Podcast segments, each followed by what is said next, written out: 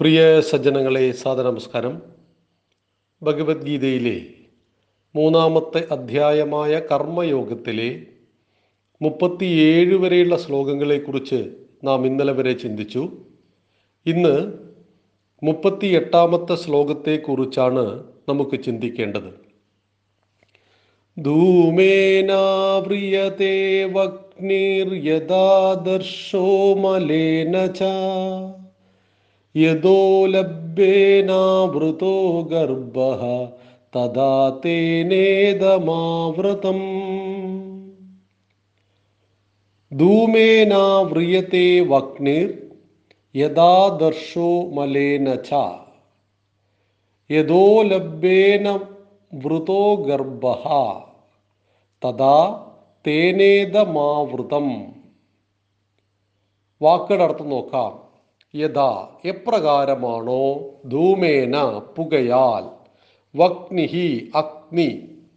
അവ്രിയത്തെ ആവരണം ചെയ്യപ്പെടുന്നത് മലേന അഴുക്കിനാൽ. ആദർശച കണ്ണാടിയും യഥാ എപ്രകാരമാണോ?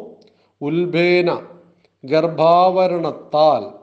ഗർഭ ഗർഭം ആവൃത ആവൃതമായിരിക്കുന്നത് തഥാ അതേ പ്രകാരം തേന അവനാൽ ഇതം ഇത് ആവൃതം ആവരണം ചെയ്യപ്പെട്ടിരിക്കുന്നു.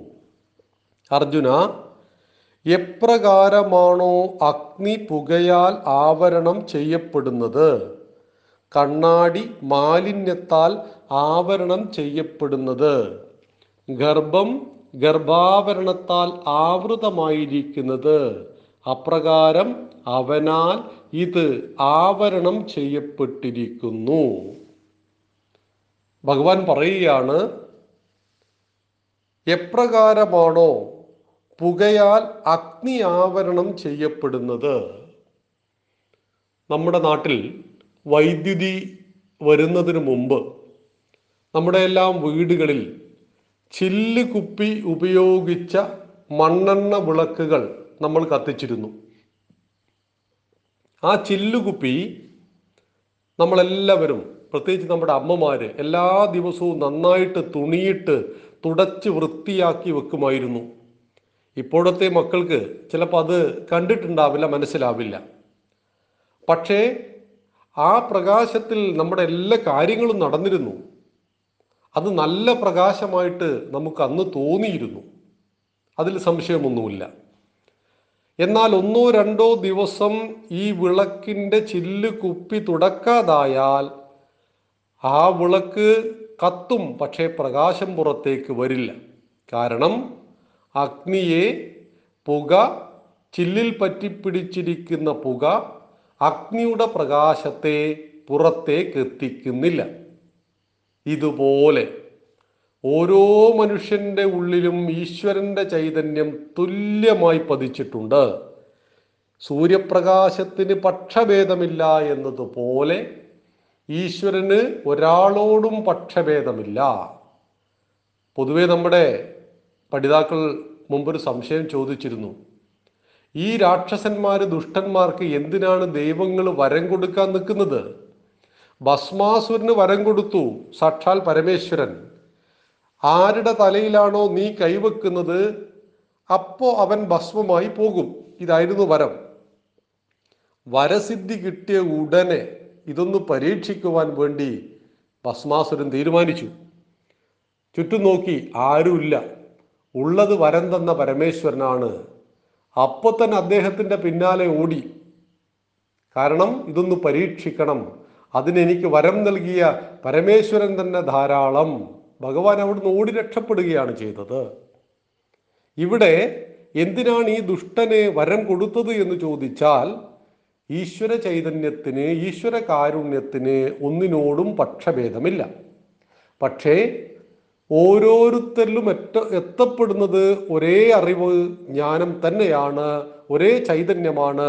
പക്ഷേ ആ ചൈതന്യം മറ്റു പലതിനാലും മൂടപ്പെട്ട് കിടക്കുകയും ആ മൂടപ്പെട്ടതിന്റെ പ്രബലമായ ശക്തി പുറത്ത് പ്രകടിപ്പിക്കപ്പെടുകയും ചെയ്യുന്നു. ഒരാൾക്കറിയാം ഞാൻ മദ്യപിക്കുന്നത് തെറ്റാണ് എന്ന്. പക്ഷേ അദ്ദേഹം മദ്യപിച്ചു കൊണ്ടേയിരിക്കുന്നു തെറ്റാണെന്നറിയാം. അദ്ദേഹത്തിന്റെ ഉള്ളിലെ പ്രബലമായ ഈ ആഗ്രഹം കാമം ഇതിനെ നിയന്ത്രിക്കുവാൻ അദ്ദേഹത്തിന്റെ മനസ്സിന് കഴിവില്ല ശക്തിയില്ല. എന്തു ചെയ്യും? ഇത് തെറ്റാണ് ചെയ്യുന്നത്. പുകവലി ക്യാൻസറിന് കാരണമാണ്. പക്ഷെ പുകവലിച്ചു കൊണ്ടേയിരിക്കുന്നു അദ്ദേഹത്തിന് അറിയാം ഇത് ഞാൻ വലിക്കുന്നതും ഞാൻ വലിക്കുമ്പോൾ ഉണ്ടാകുന്ന പുക മറ്റുള്ളവർക്കും വളരെ ദോഷമാണ്. പക്ഷെ അത് ചെയ്തുകൊണ്ടിരിക്കുന്നു. കാരണം ജ്ഞാനത്തെ അജ്ഞാനം മൂടിയിരിക്കുന്നു. എങ്ങനെയാണോ ജ്വലിക്കുന്ന തിരിയെ പുറത്തുള്ള കണ്ണാടിയിലെ പുക മൂടിക്കളഞ്ഞത് അതുപോലെ. തീർന്നില്ല. അഴുക്കിനാൽ കണ്ണാടിയും എപ്രകാരമാണോ? കണ്ണാടി എന്തിനേയും പ്രതിഫലിപ്പിക്കും. നമ്മൾ കണ്ണാടിക്ക് മുന്നിൽ നിന്നാൽ നമ്മളെ തന്നെ കാണും. എന്നാൽ കണ്ണാടി മുഴുവൻ ചെളി പുരണ്ട് കിടന്നാൽ കണ്ണാടിയിലേക്ക് നോക്കിയാൽ നമ്മൾ ഒന്നും കാണില്ല. ഇത് കണ്ണാടിയുടെ ദോഷമാണോ? ആ ചെളിയെ നമ്മളൊന്ന് കഴുകി വൃത്തിയാക്കിയാൽ ആ പുകയെ ഒന്ന് തുടച്ചു വൃത്തിയാക്കിയാൽ ശരിയായ പ്രകാശവും ശരിയായ പ്രതിബിംബവും നമുക്ക് ലഭിക്കും. കണ്ണാടിക്ക് പുറത്ത് അഴുക്ക് പറ്റിയിരിക്കുന്നു എന്നുള്ളത് കണ്ണാടിയുടെ സഹജമായ ഭാവമല്ല. കണ്ണാടി ഉണ്ടാക്കിയപ്പോൾ അതിൽ അഴുക്കുണ്ടായിരുന്നില്ല. അത് മനോഹരമായിട്ട് എന്തിനേയും പ്രതിഫലിപ്പിച്ചിരുന്നു. പക്ഷെ അതിലേക്ക് കാലം അഴുക്കുകളെ ഉണ്ടാക്കിയെടുത്തപ്പോൾ ആ അഴുക്കിൽ നിന്ന് നമ്മളുടെ കാഴ്ച മറഞ്ഞു പോകുന്നു. ഇതുപോലെ നിഷ്കളങ്കമായ ഈശ്വര ചൈതന്യത്തോടുകൂടി ജനിക്കുന്ന ഓരോ കുട്ടിയും വളർന്നു വരുന്ന സാഹചര്യത്തിൽ നിന്നും അവൻ ആർജിച്ചെടുക്കുന്ന സംസ്കാരമാണ് അവനെ ധർമ്മിഷ്ഠനും അധർമ്മിയുമാക്കി തീർക്കുന്നത് എന്നറിയുക. ഗർഭാവരണത്താൽ ഗർഭം ആവൃതമായിരിക്കുന്നു. ഗർഭിണിയാണ് എന്നൊരു സ്ത്രീയെ നോക്കിയാൽ നമുക്കറിയാം. ഒരു ഗർഭാവസ്ഥയിലുള്ള ഒരു സ്ത്രീ ഏഴാം മാസമോ എട്ടാം മാസമോ പക്ഷേ ആ കുഞ്ഞെവിടെയാണ്? അതിന്റെ ഉള്ളിലാണ്. അത് പ്രകൃതിയുടെ ഒരു നിയമപ്രകാരം ഉണ്ടാക്കപ്പെട്ടു എന്ന് നമുക്ക് മനസ്സിലാക്കാം. ഇവിടെ ഭഗവാൻ ഉദാഹരണം പറയുകയാണ് ഇതുപോലെ ജ്ഞാനത്തെ അജ്ഞാനം മറച്ചിരിക്കുന്നു. ജ്ഞാനം സഹജഭാവമായിട്ട് ഓരോരുത്തരുടെയും ഉള്ളിലുണ്ട്. ഇത് പ്രകാശിച്ചു കഴിഞ്ഞാൽ ആ ജ്ഞാനം പ്രകാശിക്കുന്നത് വരെ ബുദ്ധിമുട്ടുകളുണ്ട്. അതിനെ പ്രകാശിപ്പിക്കുവാൻ ആവശ്യമുള്ളതാണ് സാധനാ പദ്ധതികൾ എന്ന് നമ്മുടെ ആചാര്യന്മാർ നമ്മളോട് പറഞ്ഞു തരുന്നത്.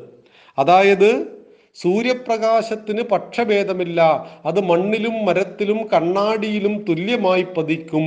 എന്നാൽ കണ്ണാടിയിൽ പതിച്ച സൂര്യപ്രകാശം ഇരട്ടിയായി പ്രതിഫലിക്കുന്നത് പോലെ ഈശ്വര ചൈതന്യത്തിന് പക്ഷഭേദമില്ല.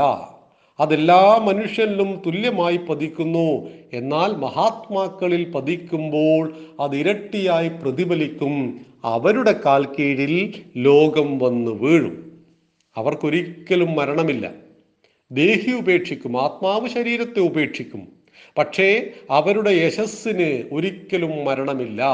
ശങ്കരാചാര്യസ്വാമികൾ മരിക്കുന്നില്ല വിവേകാനന്ദ സ്വാമികൾ മരിക്കുന്നില്ല ശ്രീനാരായണ ഗുരുദേവനും ചട്ടമ്പി സ്വാമികളും മരിക്കുന്നില്ല. എന്തുകൊണ്ട്? ഭൗതികദേഹം നമ്മെ ഉപേക്ഷിച്ചു പോയിട്ട് വർഷങ്ങളായിട്ടുണ്ടാവാം. പക്ഷേ അവരുടെ ആദർശം അവരിൽ പ്രതിഫലിക്കപ്പെട്ടത് ഈശ്വരന്റെ ചൈതന്യം ശുദ്ധമായ ജ്ഞാനമായിരുന്നു. ആ ശുദ്ധജ്ഞാനത്തെ എത്രത്തോളം പ്രകാശിപ്പിക്കുവാൻ കഴിയുമോ അത്ര തന്നെ മഹാത്മാക്കൾ പ്രതിഫലിപ്പിച്ചപ്പോഴാണ് അവർക്ക് മരണമില്ലാതാകുന്നത്. അതുകൊണ്ട് അർജുനോട് ഭഗവാൻ പറഞ്ഞു കൊടുക്കുകയാണ് അർജുന പുകയാൽ അഗ്നി ആവരണം ചെയ്യപ്പെടുന്നു. അഴുക്കിനാൽ കണ്ണാടിയും ഗർഭാവരണത്താൽ ഗർഭവും എങ്ങനെയാണോ മൂടപ്പെടുന്നത്? അതുപോലെ അജ്ഞത. കാമം ക്രോധം എല്ലാം തന്നെ തനതായ നമ്മുടെ സത്വബോധത്തെ ഭാവത്തെ ആത്മജ്ഞാനത്തെ മറച്ചു പിടിച്ചിരിക്കുന്നു. ഈ മറ നീക്കി പുറത്തു വരുവാനാണ് ഭഗവാൻ പറയുന്നത്. അതായത് പുതുതായിട്ടൊന്നും കൊടുക്കുന്നില്ല. എല്ലാ മനുഷ്യന്റെ ഉള്ളിലും കടന്നിരിക്കുന്നതിനെ പുറത്തേക്ക് ചാടിക്കുക. ഇതാണ് ഭാരതീയ തത്വചിന്തകളുടെ അടിസ്ഥാന സ്വഭാവം. പുതുതായിട്ടൊന്നും കൊടുക്കുന്നില്ല. ഇതെല്ലാം നമ്മുടെ എല്ലാം മനസ്സിന്റെ ഉള്ളിലുള്ള ആശയമാണ്. ഈ ആശയം എങ്ങനെയാണോ വിളക്ക് കത്തിയിട്ടും വെളിച്ചം പുറത്തേക്ക് വരാതിരിക്കുന്നത് അവിടെ ഒന്ന് തുടച്ച് വൃത്തിയാക്കുമ്പോൾ എങ്ങനെയാണോ ആ വെളിച്ചം പുറത്തേക്ക് വരുന്നത് ഇതുപോലെ. ഗുരുക്കന്മാരും ഗ്രന്ഥങ്ങളും വേദങ്ങളും ഉപനിഷത്തുക്കളുമെല്ലാം തന്നെ പുതിയ പുതിയ അറിവുകളല്ല. മറിച്ച് നമുക്കുള്ളിൽ ആർജിതമായി കിടക്കുന്ന മൂടപ്പെട്ടിരിക്കുന്ന ആ അറിവിനെ പുറത്തേക്ക് കൊണ്ടുവരുത്തലാണ്. ഒന്നും അകത്തേക്ക് കൊടുക്കലല്ല ഉള്ളിലുള്ളതിനെ പുറത്തേക്ക് എത്തിക്കുവാനാണ് ഗ്രന്ഥങ്ങളും ഗുരുക്കന്മാരും വേദ വേദപഠനവും എല്ലാം നമുക്ക് ഉപകരിക്കുന്നത് അതുകൊണ്ട് പറയുകയാണ് അർജുന ഈ കാമവും ക്രോധവും മോഹവും ലോഭവും മതവും മാത്സര്യവും മനുഷ്യനെ താഴ്ത്തുന്ന ജ്ഞാനത്തെ മൂട മൂടി വച്ചിരിക്കുന്ന ഈ കാര്യങ്ങളിൽ നിന്ന് മോചനം. ജ്ഞാനം അജ്ഞതയാൽ മൂടപ്പെട്ടിരിക്കുന്നു. അതിനെ ആ ജ്ഞാനത്തെ പ്രകാശിപ്പിക്കുവാനാണ് മുപ്പത്തിയെട്ടാമത്തെ ശ്ലോകത്തിൽ ഭഗവാൻ അർജുനോട് ആവശ്യപ്പെടുന്നത്. മുപ്പത്തി ഒമ്പതാമത്തെ ശ്ലോകത്തെക്കുറിച്ച് നമുക്ക് നാളെ സമഗ്രമായി സംസാരിക്കാം. നന്ദി നമസ്കാരം. വന്ദേ മാതരം.